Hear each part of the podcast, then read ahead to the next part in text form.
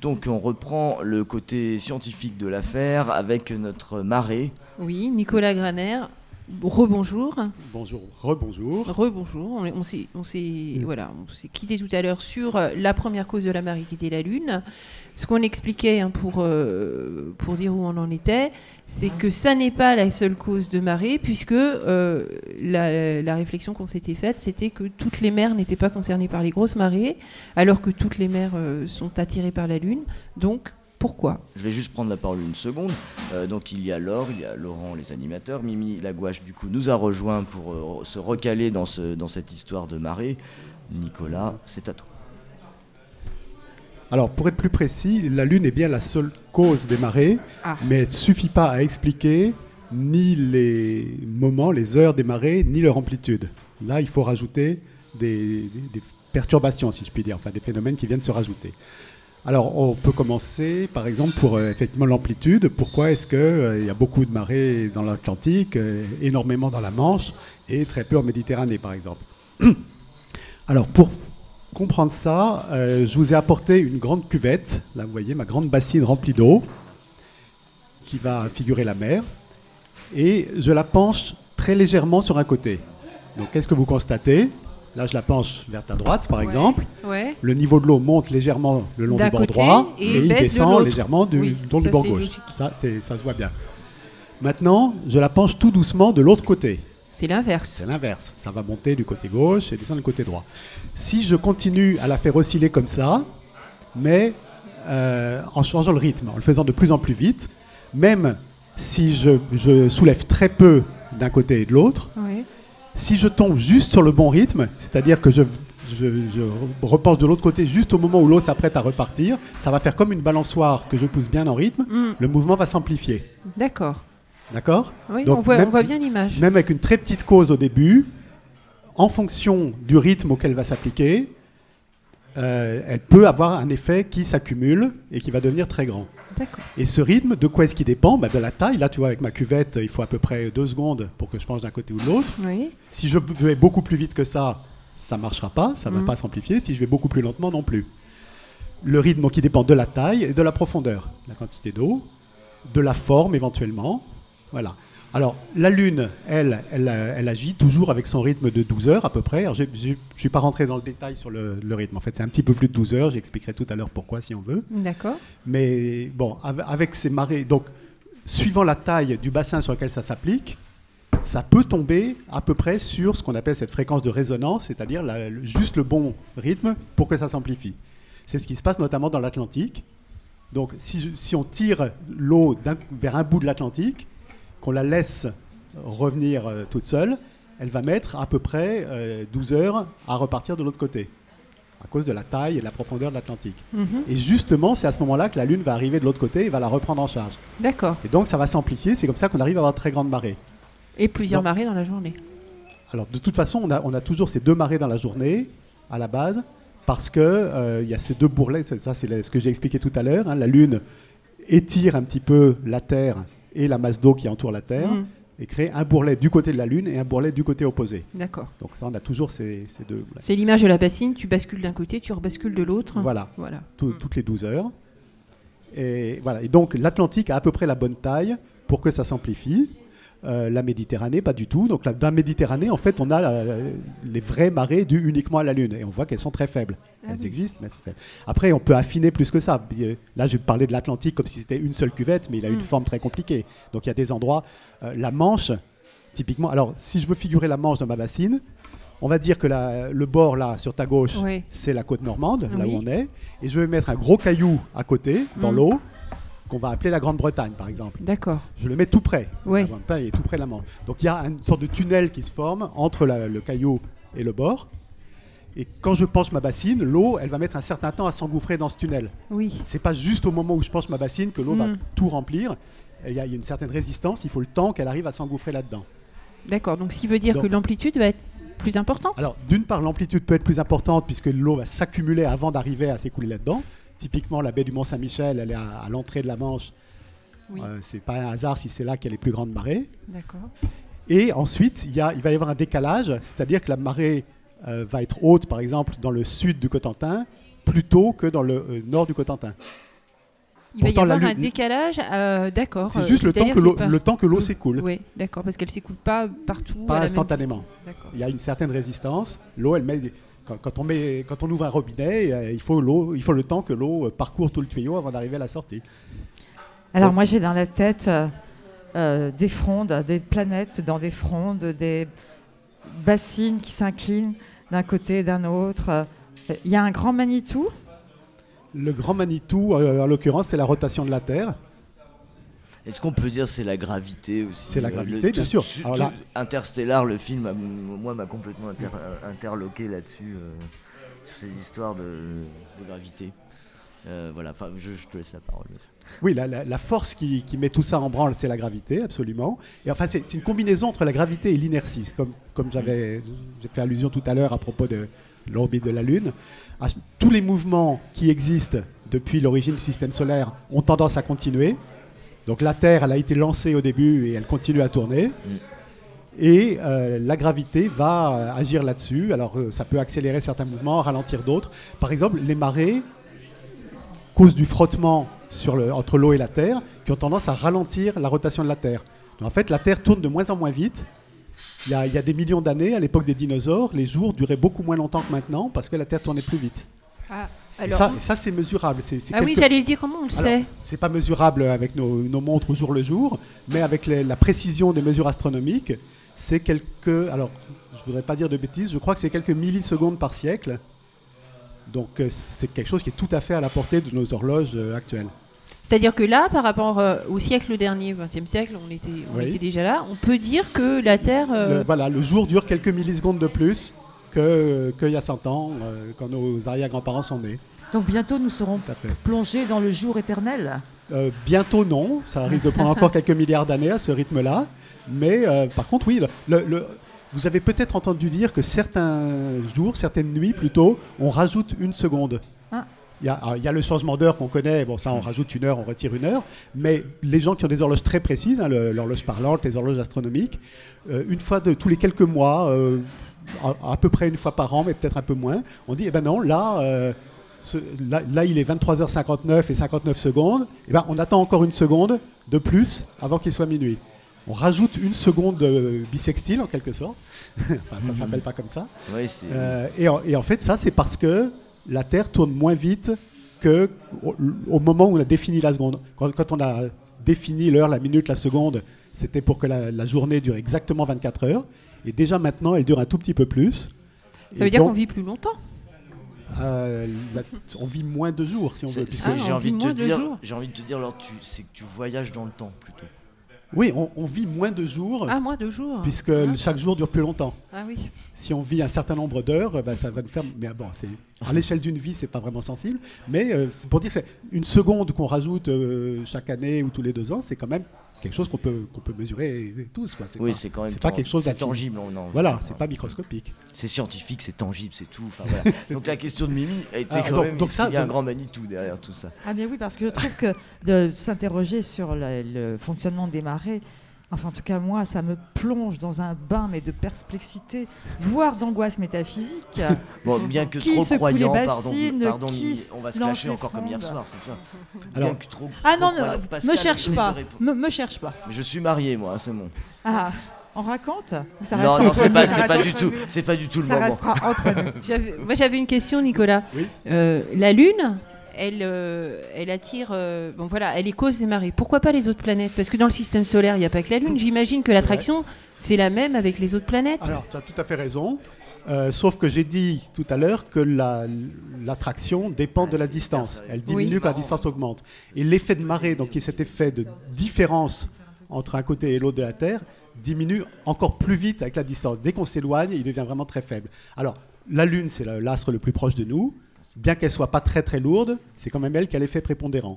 Après, le, deux- le- le deuxième effet, c'est celui du Soleil. Et lui, tu as raison, il n'est pas du tout négligeable. Le Soleil est beaucoup plus lourd que la Lune, plusieurs millions de fois plus lourd, mais il est aussi beaucoup, beaucoup, beaucoup plus loin. Ouais. Il est à peu près 4 400 fois plus loin. Donc c'est pour ça que son effet est plus faible que celui de la Lune, mais pas tellement plus faible, il fait à peu près la moitié. Ah, donc en fait, ça Donc, veut dire qu'il a aussi si- une influence Voilà, alors s'il n'y avait, s'il y avait pas de Lune du tout, on aurait quand même des marées dues au Soleil, mais Oui. qui seraient deux fois plus faibles à peu près. Ah, S'il n'y avait pas de lune du tout, on serait Ah, on serait euh, malheureux. dans un monde terrible, Voilà, sans- absolument. au romantisme. Moi, je vais vous raconter une histoire personnelle. Avec, euh, quand avec mon amoureux, on se promène, moi je regarde les étoiles, et lui me raconte tout ça, justement. euh, les planètes, comment ça tourne. Et je me demande si c'est pas plutôt les hommes qui sont fascinés par tout ça. C'est l'inaccessible, c'est pour ça. Il y, a des fa- Inaccessible étoile. J'aime bien. il y a des femmes astronomes et il y a des Ouais. hommes romantiques. hein, c'est pas fait. incompatible. Tout Non, il y, a- il y a- il y a des gens qui pensent que la science tue la, la poésie ou le romantisme. Moi, je pense que c'est le contraire. Quand on regarde les étoiles, par exemple, comme ça, euh, en se promenant en amoureux, on dit Oh, que c'est loin, que c'est impressionnant. Quand on demande aux astronomes à quelle distance elles sont, mais c'est tellement phénoménalement plus que ce qu'on- tout ce qu'on peut imaginer.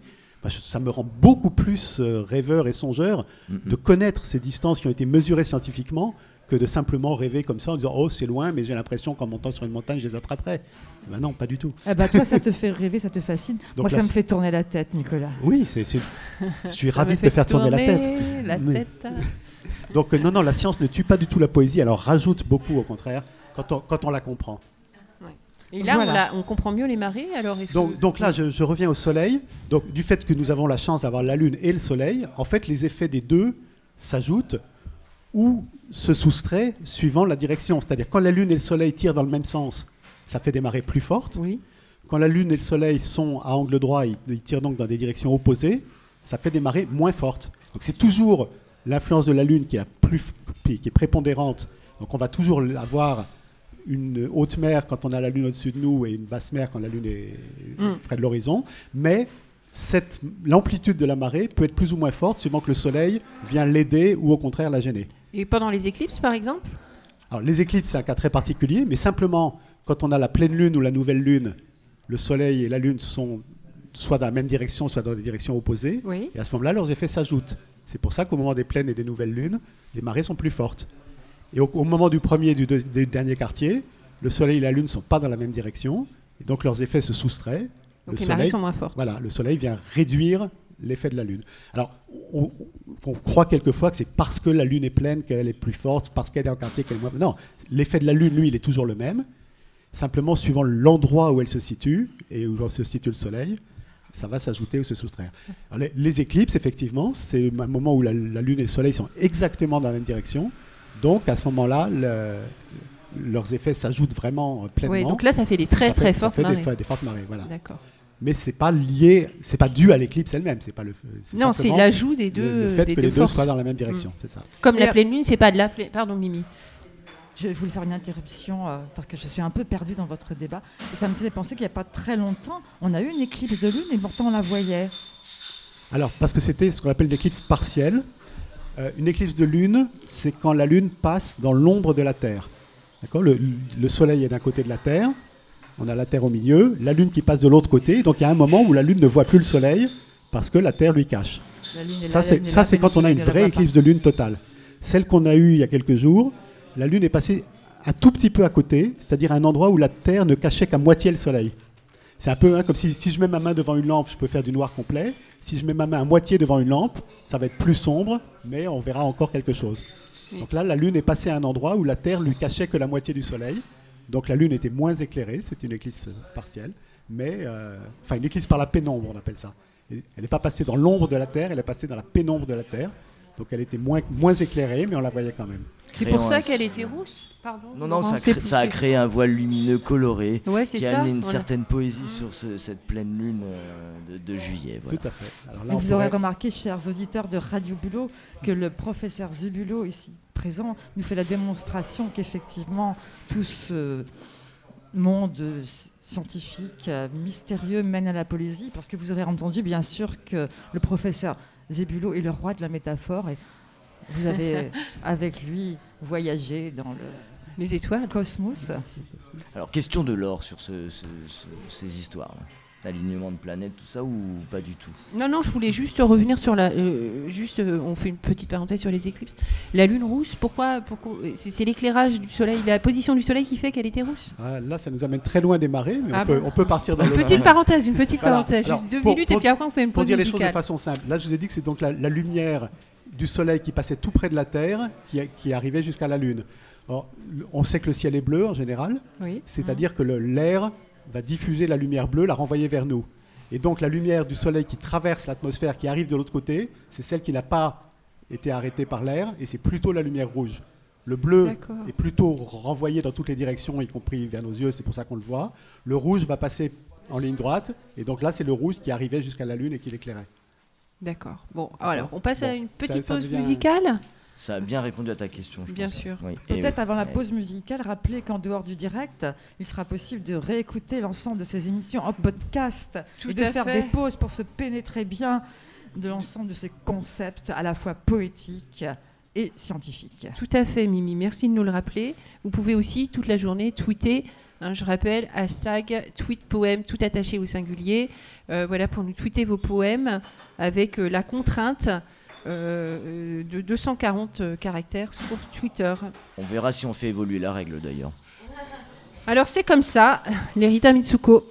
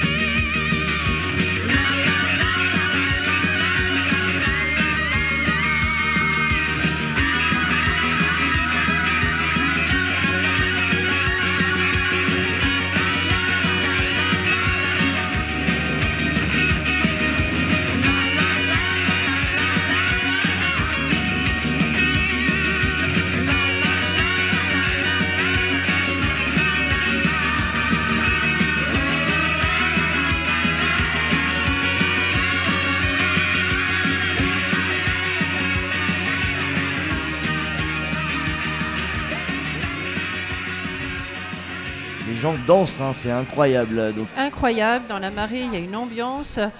Alors, vous êtes toujours sur Radio Bulot, la radio des héros. Là, on voit les leftards qui arrivent, donc euh, le couple Elsa-Martin, la météo, euh, on les aperçoit. J'espère qu'ils sont prêts pour leur chronique ou pas, je ne sais pas.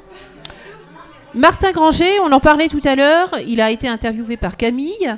Ah, Euh, ça, ça on l'avait annoncé, mais on ne l'a pas entendu, donc c'est parti. C'est maintenant. Bonjour Martin Granger, tu es entre autres musicien, compositeur, expérimentateur et tu as aussi fait la musique des chansons euh, sur les poèmes de la Nationale 20 de Jean-Marc Rinsan. Euh, Peux-tu nous dire ce que tu as fait, ce que tu feras cette semaine? J'ai pas tout mis en musique parce qu'il y a 40 poèmes euh, au total et je crois qu'on en a travaillé 14 avec Jeanne Carillon au chant. Et alors ce que j'ai fait, ben, j'ai essayé de vraiment de partir des, paroles et de- d'essayer de, trouver le, rythme qui était induit par le poème. Et à partir de là, ben, j'ai essayé de, trouver une musique qui, qui allait bien à l'atmosphère du, du poème à chaque fois. Donc c'est pour ça que j'ai sélectionné 14 euh, textes qui m'ont parlé particulièrement. Il y en a qui sont très très durs à chanter avec des tas d'enjambements qui sont très très durs à comprendre. J'ai pris, euh, je pense, les, les 14, peut-être les 14 plus musicaux. Quoi. Et c'était très agréable à entendre et très innovant. Et euh, quoi d'autre pour cette semaine? Eh bien, je me réserve le droit d'animer un ou deux ateliers euh, jeudi et vendredi qui tourneront sans doute euh, autour de la chose sonore, un petit peu comme l'an dernier, avec peut-être des, hum, comment dire, des expérimentations non, non verbales. On va peut-être travailler sur des bruits de bouche, des, des rythmes. Enfin, ça sera peut-être plus musical que, littéraire. Donc euh, je vous incite à aller à ces ateliers musicaux où j'avais été l'année dernière qui étaient très très intéressants, avec des enregistrements, des jeux de boucles. Alors il y aura peut-être un peu moins de, de technique que l'an dernier euh, parce qu'il y a beaucoup de moyens qui sont mobilisés pour euh, Radio Bulot. Et je pense que oui, je ramènerai de quoi enregistrer. Et puis peut-être qu'on fera un petit montage pour l'offrir à la radio, pour les podcasts futurs. Merci Martin Granger euh, pour les podcasts futurs en effet. Les podcasts du futur, Les euh, les, podcasts- voyages dans l'espace, on a plein de choses ce matin dans les matinales. Donc on a commencé à 7h30. Euh, on, a eu, on a eu en interview, on a eu Jeanne à 9h qui nous a parlé de l'atelier théâtre de Pirouésie. On a eu des micro-trottoirs en, en direct live de la marée. Donc nous sommes en direct toute la journée à la marée. Euh, venez nous écouter, venez participer au micro, envoyez vos tweets poèmes au hashtag Tweet poème tout attaché au singulier. Voilà, les techniciens sont en place, je pense que ça se déroule plutôt pas mal pour le moment. Euh, Victor, on a eu Victor qui a dansé à 9h du mat, on reste de l'improbable, les matinales ça se passe comme ça sur euh, Radio Bulot. Et là, qui est avec nous Euh, Ah bah, on retrouve Mimi Lagouache, mais dans un autre, dans un autre registre, puisque Mimi se propose euh, de lire des poèmes. Euh, Mimi, est-ce que, est que vous êtes prête Mimi. I'm ready. Elle Allez. a changé de lunettes, elle est prête. On On vous écoute. Ce sont quelques poèmes de Jeannie Pinault. À ma connaissance, Jeannie Pinault a publié deux recueils de poésie. Alors c'est toujours difficile de faire une sélection. Un livre de poèmes a sa structure, il y a une progression, c'est une entité, il y a une unité, qui n'exclut cependant pas les ruptures de style, de ton. Donc vous l'aurez compris, chers auditeurs de Radio Bulot, j'aurais bien envie de tout vous lire. Mais le programme de la journée est riche et varié en direct du bistrot de la Marée. Alors pour commencer, un poème que j'ai pioché dans Avec dessus-dessous, qui est paru aux éditions Gros Texte en 2015.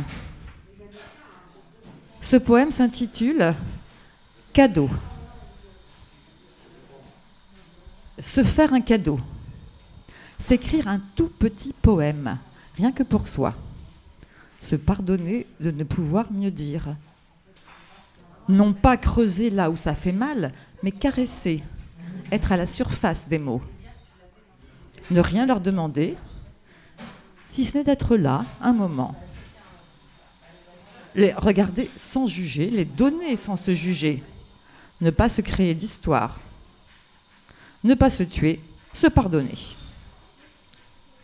Poursuivre, un extrait de Regarde ou écoute. On me fait signe en, en régie. On ne me fait pas de signe en régie. Donc poursuivre quelques extraits de Regarde ou écoute, c'est selon. paru aux éditions Gros Texte en 2017. Merci Mimi pour cette euh, première lecture. Euh, on poursuit. Une autre, un autre poème, Mimi, peut-être? Oui. D'accord, alors on te un laisse autre- un autre petit- poursuivre sur cette lecture de poème. Un, autre petit poème. Je retourne au fond de mon siège et je t'écoute. Dedans, dehors. La terrasse du café est ici. La femme est assise. La femme est là. Les gens sont ici, assis aussi, ou bien debout. Ils passent. La femme est ici. Quiconque regarde la voit bien là. Elle semble ne rien voir, ni vous ni moi.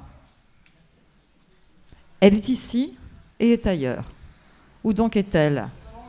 Nous sommes ici, assis où nous passons. Elle manque. Il manque quelque chose. Le tableau est incomplet. Quelque chose manque. Elle devrait être ici, avec nous, ceux qui la voient. Elle est pourtant partie. Elle est dedans, dehors. Avec elle, dedans, dehors, ressurgissent les angoisses. Solitude, peur cachée. Alors, rire plus fort, marcher plus vite, vite, oublier, dépasser l'image. Oublier, dépasser la femme qui ne sourit pas, qui a mangé la couleur. Vite, compléter le tableau. Ici en haut un peu plus loin, mentir en ajoutant un peu de rose. Le tableau sera parfait. Admirable, dira-t-on durant le vernissage. Merci beaucoup, merci beaucoup. Beau texte, belle lecture. Alors, puisqu'on est dans la lecture de texte, euh, Jean-Philippe, donc, qui était un stagiaire de Radio Bulot, nous propose un texte. Il anime des ateliers d'écriture à Clermont-Ferrand. Et c'est un texte qu'il lit, qui a été écrit par un des stagiaires des ateliers d'écriture de Clermont-Ferrand. Alors, euh, juste euh, avant qu'on lance euh, le- le- la piste, on remercie effectivement tous les participants de Radio Bulot des ateliers parce que l'émission en direct là ne pourrait pas vivre sans tous ces, ces intermèdes que vous entendez. Toutes les émissions de la semaine ont été réalisées par, euh, en grande partie par les stagiaires euh, de Radio Bulot. Et effectivement, on en profite pour tous les remercier. Le poème de Fanny Majument. Quel fruit que fan de l'écriture sur ces chemins du soir, ouvrageux galop de tenir ses rênes sur Fanny et son sculpte en bois battant sa strature d'atelier où la sculpture était de vieillesse. Ou m'adossant à la, sa selle américaine où nous dévalions les villages le soir après le travail, nous reconnaissions les soirées denses des bois où nous nous baignions dans les ruisseaux et le sioulant ni rivaux auquel qu'il a monté des hauts ailleurs qui s'attripent de senteurs de cuir. Rééducation de cette constellation d'énir sous ses sabots et la prononcia, d'énir à la senteur du retour en cheminant l'apparence de ses poulains où d'après elle le retour se faisait par une violence si rapide pour rentrer de ces adorables forêts où le pensée était la même que la mienne, c'est-à-dire celle de ses poulains, nous vous attendez au retour en initiant son protocole. D'accord.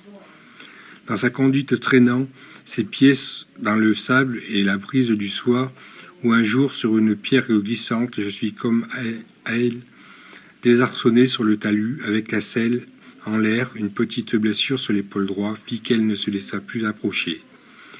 Je vous parle de cette sculpture de, de deux ou trois ans où j'ai appelé ma grand-mère pour m'aider à la relever, cette statue que je trouvais si belle et qui m'a pris au cœur car elle a si représentable d'allier ces chevaux qui m'enfuient à leur dressage.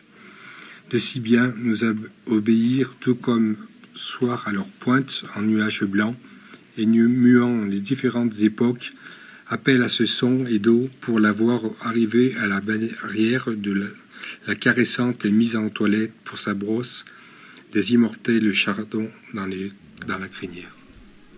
Merci. Petite pause musicale, Laurent Oui, on va partir avec euh, Fela Kuti. On n'a pas fini de danser, décidément, dans cette, euh, cette émission de la matinale. Ça bouge, ça groove. On va retrouver Mimi après tout ça. Merci.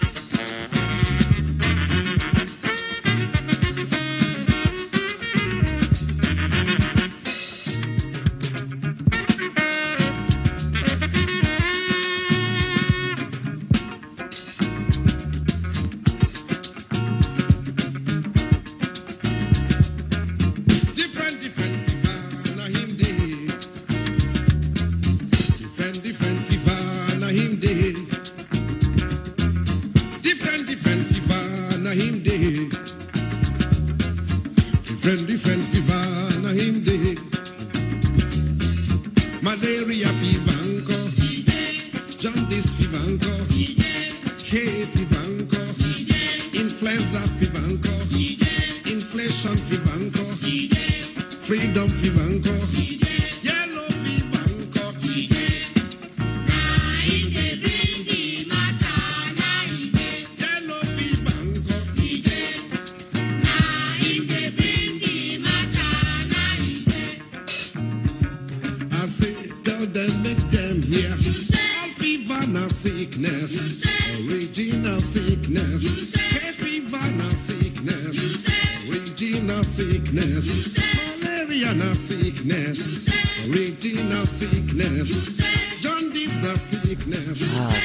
Yellow Fever. euh, Celui-ci est, énorme de morceaux, mais je vous invite à écouter 2000 Black si vous avez le temps, parce que le morceau dure une demi-heure. Il y a de l'impro, il y a des gens qui chantent, et, euh, c'est juste un morceau euh, de dingue. Enfin, Fela Kuti, quoi.